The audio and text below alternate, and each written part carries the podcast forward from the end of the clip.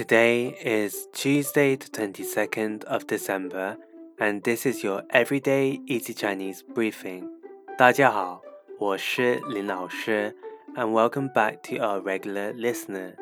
For those who are new, in each podcast episode, we will go through a new word of the day and practice building new words, phrases, and sentences from this.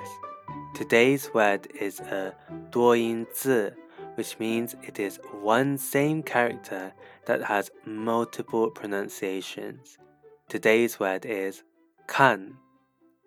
Kan, which means to look, watch, or read, and is normally pronounced and heard in the fourth tone. However, it can also be pronounced as kan, which means to look after. An example sentence for 看 in the fourth tone can be 我昨天有看到你。我昨天有看到你。I saw you yesterday. Now let's look at a sentence with the word in the first tone. In the first tone, it means to look after. So, 看住他，别让他跑了。 看住他，别让他跑了。Keep an eye on him. Don't let him run away. Now that's it for today, where we looked at the pronunciation of the word kan.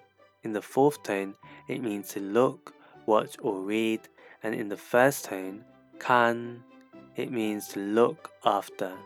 To see these words and sentences written out, head over to the forum section of our website www.everydayeasychinese.com and also remember to subscribe to our YouTube channel Everyday Easy Chinese for free weekly Chinese lessons. See you over there.